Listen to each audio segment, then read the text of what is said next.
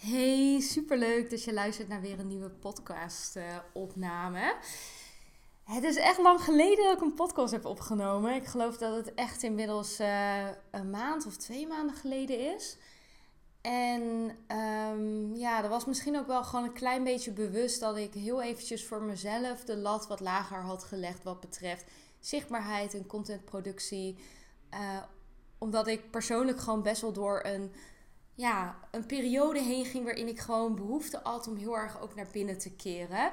En soms vind ik dat nog best wel als een uitdaging, het combinatie van het naar binnen keren en het naar buiten toe zichtbaar zijn. En dan kies ik er ook vaak heel erg bewust voor om gewoon heel eventjes een periode uh, dat los te laten.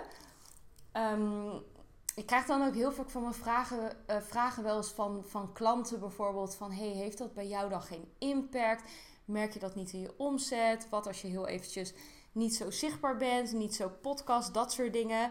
Nou, natuurlijk merk ik er uiteraard wel iets van. Want uh, het zou natuurlijk ook gek zijn als ik al deze dingen doe. Uh, zichtbaar ben in mijn stories, podcasten, noem het maar op als uh, het werkelijk waar nergens toe leidt, zeg maar. Um, dan zou ik natuurlijk andere kanalen gaan inzetten om uiteindelijk natuurlijk mijn doelen te bereiken. Maar het is in het geval van mijn business, uh, in deze fase zeker niet het geval dat alles compleet stilstaat op het moment dat ik heel even stilsta. En um, ja, dat is ook wel echt een hele fase geweest van hoe ik hier naartoe ben uh, gegroeid. Uh, naar hoe ik die vrijheid voor mezelf gecreëerd heb. In de vorm van tijd, maar ook in de vorm van energie, in de vorm van geld.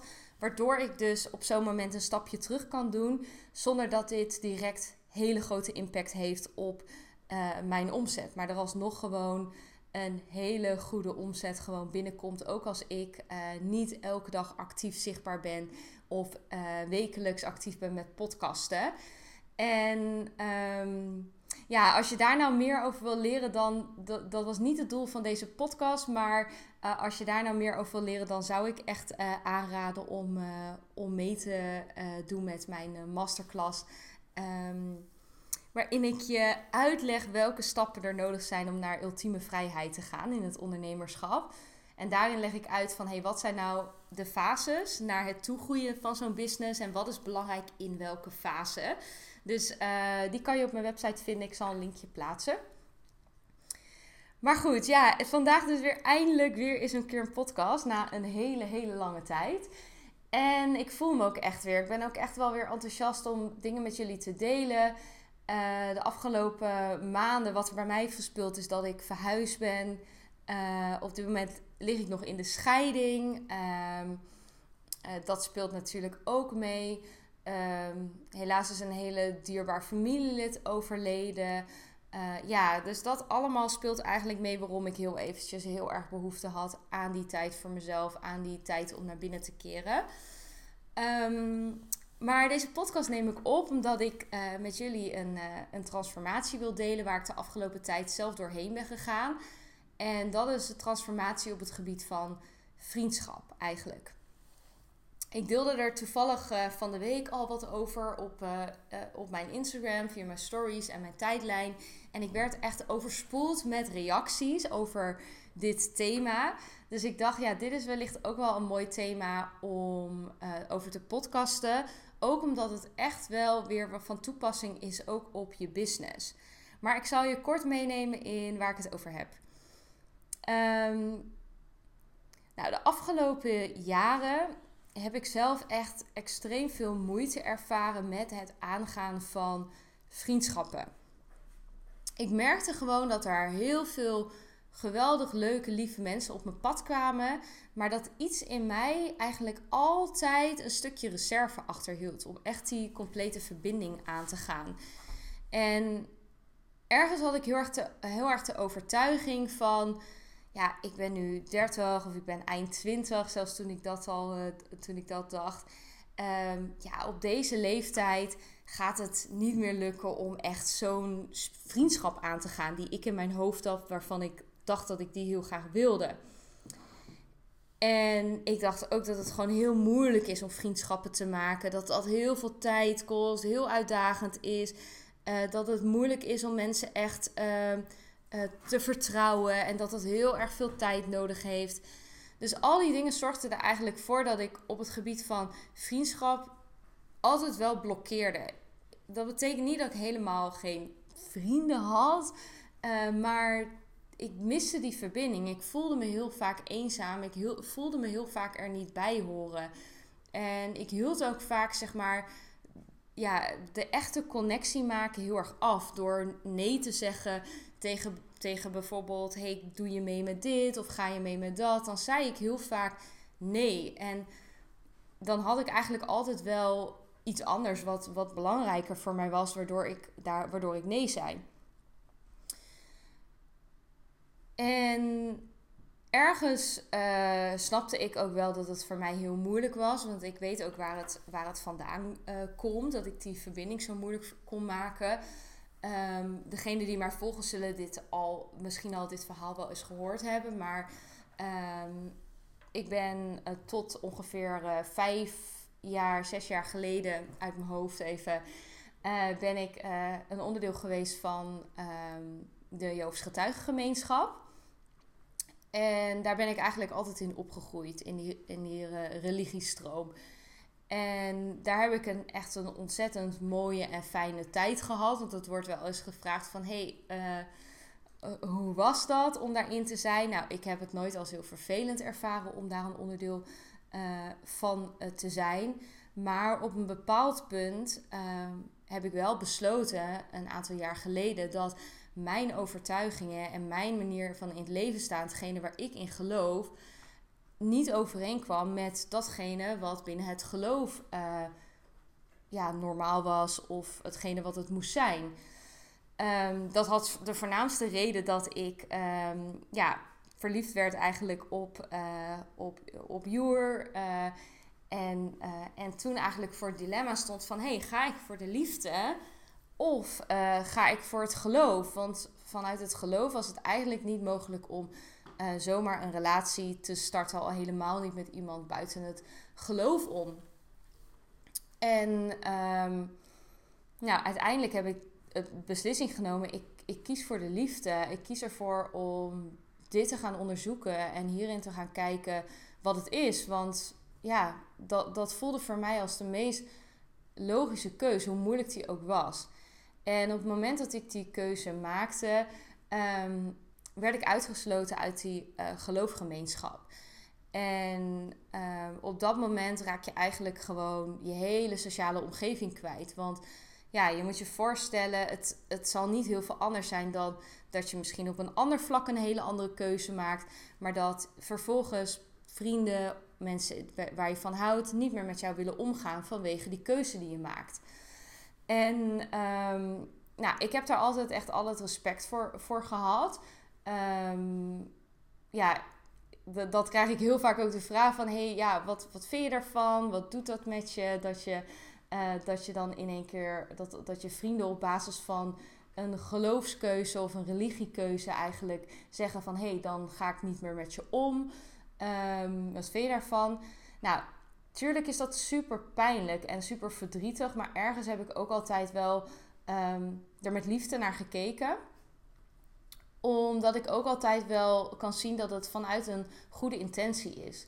Dat zij op dat punt doen wat voor, voor hun lijkt wat het beste is. Vanuit hun overtuigingen, vanuit hun programmering, vanuit hun, vanuit hun uh, opvoeding, achtergrond. En toen ik zelf onderdeel was van die religie, ongeveer 25 jaar van mijn, uh, van mijn leven, uh, had ik wellicht ook wel precies hetzelfde uh, gedaan in zo'n situatie. Um, dus dat, ja, en als ik daar nu op terugkijk, ja, vind ik dat heel erg dat ik hetzelfde deed en gedaan heb. Um, anderzijds, ik wist toen niet beter. En dat is ook vaak hoe ik eigenlijk naar heel veel dingen in het leven kijk. Je kan natuurlijk altijd terugkijken met had ik toen maar dat, of wist ik toen maar dat, of wat stom dat ik toen dat. Maar ik geloof er heel erg in dat wat er in het verleden is gebeurd, is in het verleden gebeurd. En daar kun je niks meer aan veranderen. Wat er in de toekomst gebeurt, gebeurt er in de toekomst en dat weet je niet. Het enige waar jij nu invloed op hebt, het enige waar jij nu een keuze in kan maken, is wat je nu doet. En ehm, ja, voor mij heeft het dan ook altijd gewoon zo. Ik heb er ook altijd op teruggekeken van. Weet je, zij doen wat zij denken wat het beste is in hun situatie. En dat doen ze vanuit een goed hart, dat doen ze vanuit liefde. Ehm, en ik maak ook mijn eigen keuzes. En dat doe ik ook vanuit een goed hart en ook vanuit liefde. Dus ja, om op die vraag terug te komen. Nee, ik ben nooit boos geweest. Ja, het heeft me natuurlijk wel wat gedaan. Het heeft me wel. Uh, het heeft me natuurlijk wel gekwetst. Het heeft me wel alleen doen voelen. En dat is wel een van de redenen geweest waarom ik het ontzettend lastig vond om opnieuw vriendschappen aan te gaan. Want um, in één klap raak je eigenlijk al je vrienden kwijt. En dat is letterlijk ook gewoon een rouwproces waar ik doorheen moest. Want heel lang zat ik in de ontkenningsfase en dacht ik, ja, die vriendschappen die komen op een dag wel terug. Of die vriendschappen die worden wel hersteld op dat niveau die ik het had. Of ja, ik wilde het ergens niet geloven. En ergens was mijn enige oplossing in mijn hoofd voor weer een blij, sociaal, gelukkig leven was: ik krijg mijn oude vrienden terug. Maar ja, dat was natuurlijk niet het geval. En sterker nog, eigenlijk, ja, hoe, hoe, langer ik ook natuurlijk uit de geloofsovertuiging was, hoe meer ik ook mijn eigen geloofsovertuiging kreeg in hetgene hoe ik naar de wereld kijk. En gaan eigenlijk die twee denkbeelden nog meer uit elkaar staan. En dat betekent niet dat we, ja, dat betekent voor mij in ieder geval uh, niet dat dat iets verkeerds is, maar dat zorgt wel voor extra verwijdering daarin. En juist een kleinere kans op een, op een samensmelting uh, opnieuw in zo'n vriendschap. Dus ik heb heel lang blijven hangen, ben ik eigenlijk blijven hangen in hey, die oude vriendschappen. Uh, ja, die wil ik heel graag terug. Dat is, dat, is, dat is de oplossing van mijn eenzaamheid, van mijn verdriet en noem het maar op. En daardoor stond ik ook niet open voor um, nieuwe vriendschappen, nieuwe ervaringen, omdat ik letterlijk het oude nog niet losgelaten heb. Je kan het een beetje vergelijken met, ja, stel je voor dat je twee stenen in je hand hebt, zeg maar.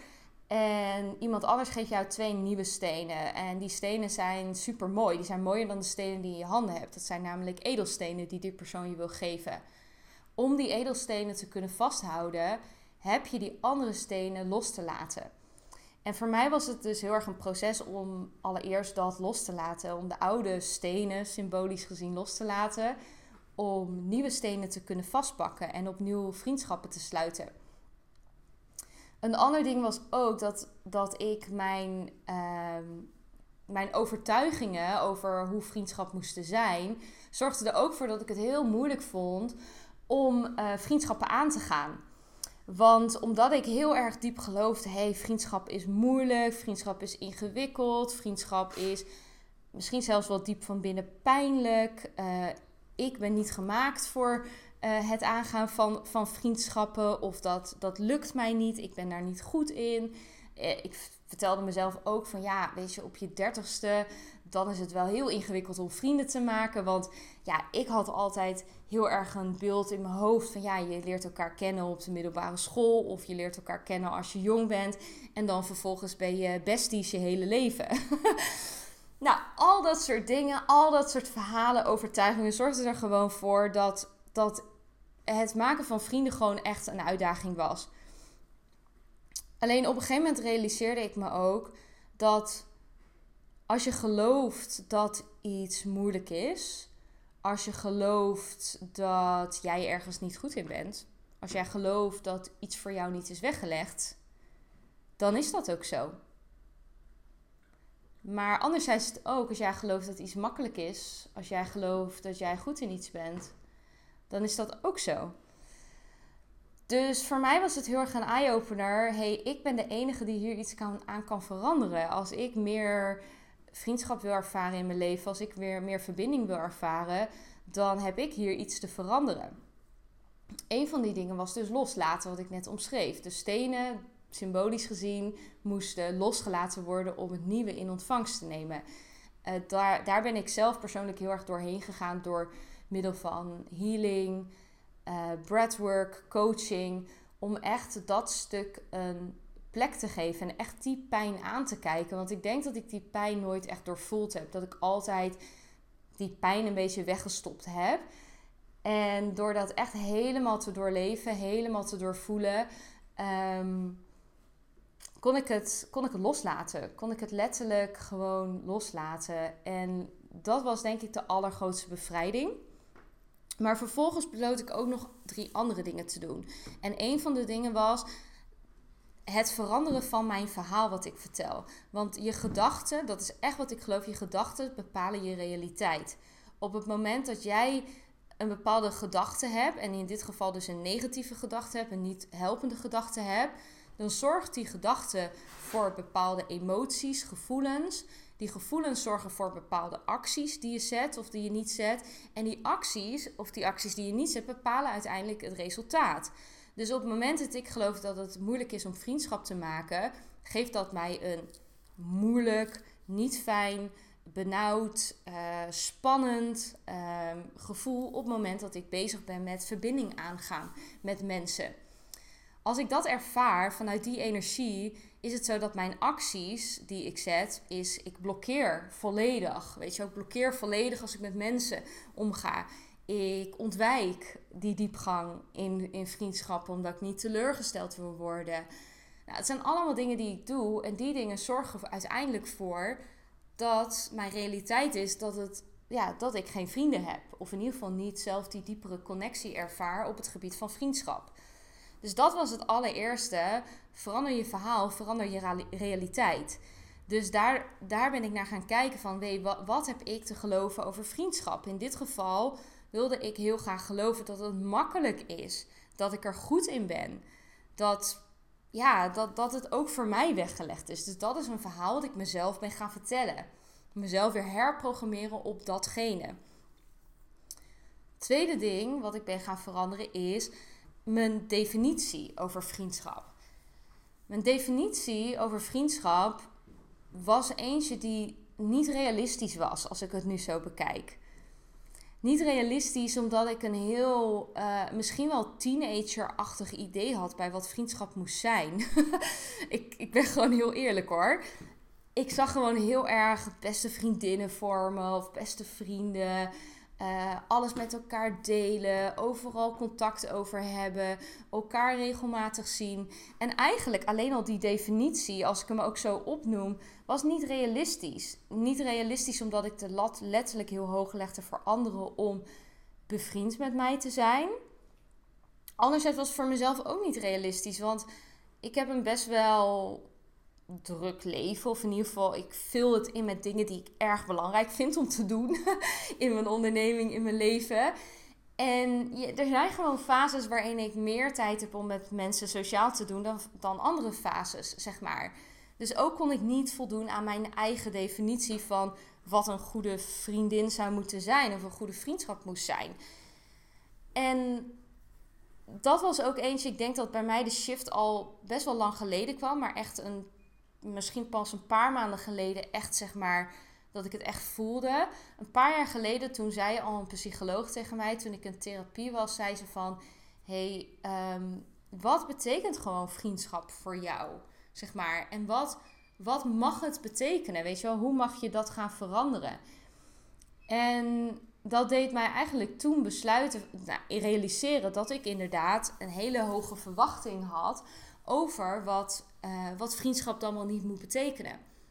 Uiteindelijk ben ik dat gaan, gaan tunen. Ik ben gaan kijken, hey, wat is nou mijn definitie over vriendschap? En een van de dingen is dat ik vind, dat is mijn definitie, dat vriendschap, connectie onvoorwaardelijk is. En op het moment dat het onvoorwaardelijk is, dan is er wat mij betreft echt liefde. En onvoorwaardelijk betekent dat er geen voorwaarden zijn. Dus voorwaarden als je moet elkaar x keer zien. Je moet alles met elkaar kunnen bespreken. Uh, je moet uh, dezelfde interesses hebben. Je moet dit, je moet dat. Dat zijn allemaal voorwaarden. Maar diep van binnen geloof ik in onvoorwaardelijkheid in vriendschap. Dus dat was mijn nieuwe definitie. Vriendschap is onvoorwaardelijk. Dus alle regels die ik heb rondom vriendschap mag ik gaan loslaten. Ook is het zo dat ik mijn definitie heb aangepast in als het dan al onvoorwaardelijk is, dan betekent het dat ik er niet hard voor hoef te werken. Dan betekent het ook dat vriendschap in een seconde kan ontstaan. Wat ik net al zei, bijvoorbeeld ook vaak zie ik dat er over vriendschap wordt gedacht dat op het moment dat je met iemand vrienden bent, dat je alles met die persoon moet kunnen bespreken.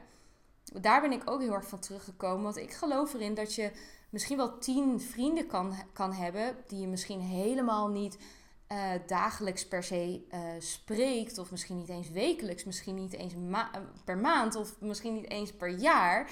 Maar al die vrienden heb jij op een bepaald vlak. Met de ene vriendin kan jij misschien echt fantastisch goed over je bedrijf praten. En heb je die diepe connectie en kan je dat heel goed met die persoon delen.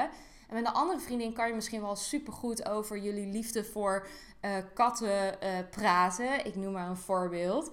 En met een andere vriendin kan je het weer heel goed hebben over, uh, ja, over grappige dingen. En heb je weer echt de allergrootste lol. En um, zal zij heel erg in de behoefte voorzien van plezier en lachen en humor. En met de een kan je misschien weer heel erg je hele diepe en kwetsbare en moeilijke dingen bespreken. En ik denk dat, er niet, dat het niet verkeerd is om, uh, om daar verschillende mensen voor te hebben in je leven. En dat ook helemaal oké te vinden. In plaats van te verwachten dat één persoon aan al die voorwaarden voldoet en letterlijk alles in al jouw behoeften voorziet. Dat is, dat is zo'n zware last die je letterlijk eigenlijk bij iemand neerlegt, zeg maar. Dus dat was voor mij een van de dingen, dus mijn definitie veranderen over vriendschap. Nou, ik heb het gewoon veel makkelijker gemaakt om vrienden te maken. En ook bijvoorbeeld, wat ik heel erg heb gemerkt tijdens, het, tijdens bijvoorbeeld dit jaar uh, het reizen naar bijvoorbeeld, ik ben naar Oostenrijk geweest op een workation met veel sociale contacten. Ik ben naar Ibiza geweest en daar heb ik fantastische mensen ontmoet die ik nu echt niet wekelijks of maandelijks zelfs niet spreek, maar toch zie ik hun als vrienden van mij. Omdat ik gewoon een diepe connectie met ze heb kunnen maken op dat bepaalde moment. En ja, als het zo moet zijn, komen we elkaar wel weer op elkaars pad. Maar doordat ik het zo makkelijk heb gemaakt om vrienden, vriendschap te sluiten, ervaar, ik zoveel meer geluk en zoveel meer voldoening en zoveel meer connectie. Want dat is in die end het allerbelangrijkste. Een derde ding wat ik heb gedaan is dat ik ook ehm, met mezelf een afspraak heb gemaakt. Want weet je, je kan, je kan nog zoveel dingen in je mindset doen, of je definitie veranderen, of je verhaal veranderen. Maar je leven verandert, verandert pas echt als je acties in lijn zijn met datgene waar je voor staat. Wat jij belangrijk vindt in het leven. Dus op het moment dat ik al die dingen geloof, maar ik blijf heel passief afwachten, dan gaat er niks veranderen in mijn leven. Dus een van de afspraken die ik eigenlijk met mezelf maakte, die best wel heel simpel was, een simpele afspraak was het. Ik zou ja zeggen tegen alles wat er op mijn pad kwam, wat zou zorgen voor verbinding. En dat wil, had ik mezelf als doel gesteld om dat minimaal drie maanden te doen. Dus weet je, het hoeft echt niet voor altijd. Maar in ieder geval voor drie maanden zou je overal ja op zeggen. Nou, dat heeft geresulteerd in dat ik heel veel leuke, spontane dingen heb gedaan. Uh, hey, heb je zin om eventjes een theetje te drinken? Ja, tuurlijk, kom maar langs. Hey, heb je zin om uh, daar en daarheen te gaan? Oh ja, superleuk. Um, zullen we even mieten? Zullen we even dit doen? Um, noem het maar op. Op alles besloot ik gewoon ja te zeggen. En um, daarin, realiseer, daarin ontdekte ik eigenlijk ook dat er misschien zelfs nog wel een ander verhaal was, waardoor ik mezelf connectie weerhield. Dat was dat ik ergens altijd de overtuiging had: ik heb heel veel tijd alleen nodig om op te laden. Ik, heb, ik ben introvert. Ik moet veel alleen zijn. Al dat soort dingen vertelde ik mezelf. En ergens is dat ook op een bepaald punt wel waar. Ik ben inderdaad echt wel aardig hooggevoelig. Ik kan inderdaad snel overprikkeld raken. Maar ik denk ook dat een heel groot gedeelte daarvan heel erg een verhaal was wat ik mezelf vertelde. En dat dat helemaal niet meer de realiteit was. Daarnaast was dat een verhaal die ik mezelf vertelde over dat ik uh, introvert ben, snel overprikkeld raak, noem het maar op. In een periode waarin ik ook helemaal niet lekker in mijn vel zat. Weet je wel? En waarin het ook zo was dat inderdaad veel, bepaalde sociale contacten. Um, ja, heel veel energie kostte. Maar dat verhaal, ik ben eigenlijk nooit meer kritisch geweest naar dat verhaal van hey, introvert en hooggevoelig en veel tijd nodig om op te laden. Ik ben nooit meer kritisch geweest naar is dat nog steeds zo? en misschien is dit voor jou ook wel een eye-opener of in ieder geval iets waarvan je denkt ja, ja shit, ik heb daar eigenlijk ook niet meer over nagedacht. Want misschien geef je jezelf wel onterecht een stempel of onterecht plaats je jezelf in een hokje, omdat dat toen der tijd een bepaalde situatie was, omdat je toen der tijd in een, in een situatie zat waarin dat voor jou zo was en waarin dat voor jou zo werkte. Maar heb je jezelf eigenlijk nooit meer kritisch de vraag gesteld van, ja, hoe zit dat eigenlijk nu? Ben ik nog steeds, zit ik nog steeds in dat hokje? Sowieso, ja, hokjes, I don't know, zeg maar. maar dat is sowieso wel een hele interessante, waar ik dus achter kwam. Want ik kwam er dus eigenlijk achter dat ik minder tijd nodig had om alleen op te laden dan ik dacht dat ik dat nodig had. Een voorbeeld bijvoorbeeld, ik was op workation uh, afgelopen zomer, eindzomer, na zomer.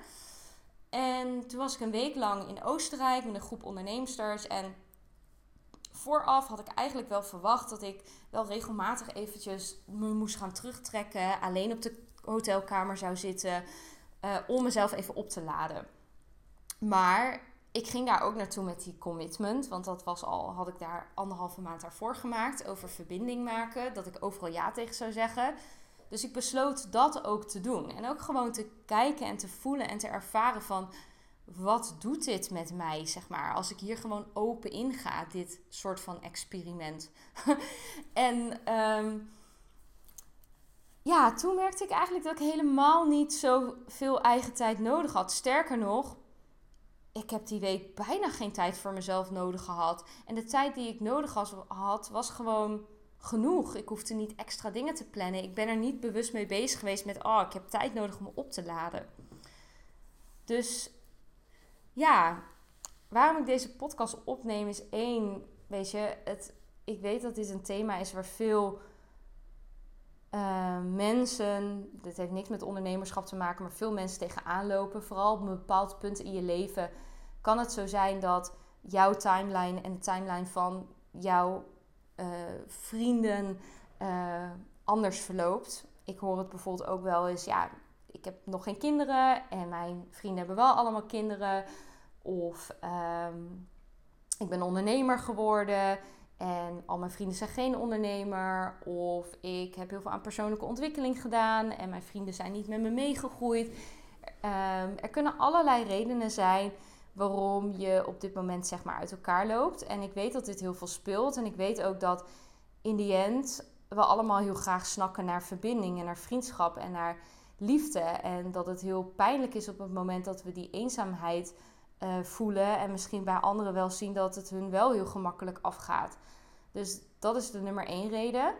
Maar ook omdat dit is puur een voorbeeld van vriendschap. Maar al deze dingen die ik gedaan heb, zijn op alles toepasbaar in je leven en je business. Op alles wat je wil bereiken. Ook binnen je bedrijf.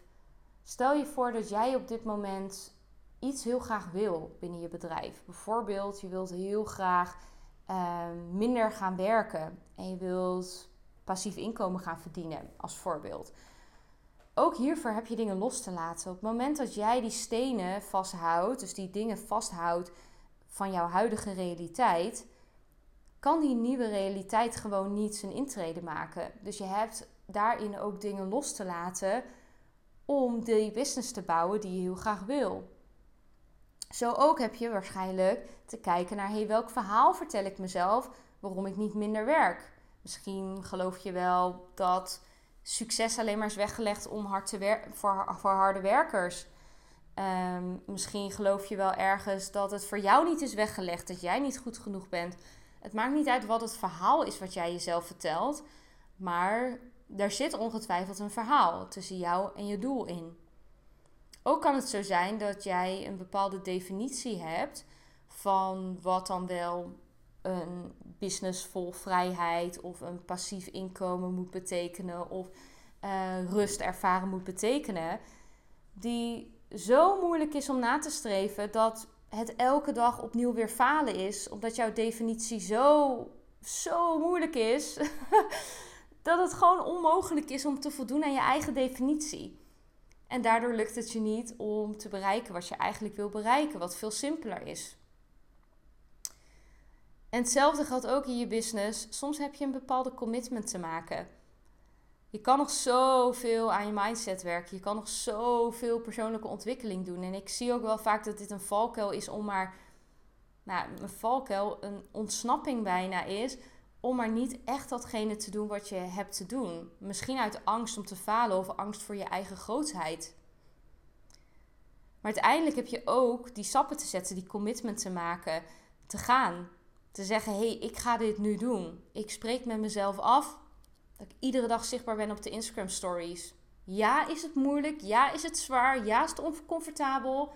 Ja, hell yeah. Het is inderdaad vet uh, zwaar en oncomfortabel in het begin met alles wat je doet. Ook wat betreft de vriendschap, om ja te zeggen tegen elke vorm van verbinding.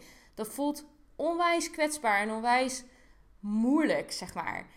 Maar je hebt een commitment te maken, je hebt die acties te, te zetten, je hebt de dingen te doen om ook uiteindelijk het resultaat te behalen.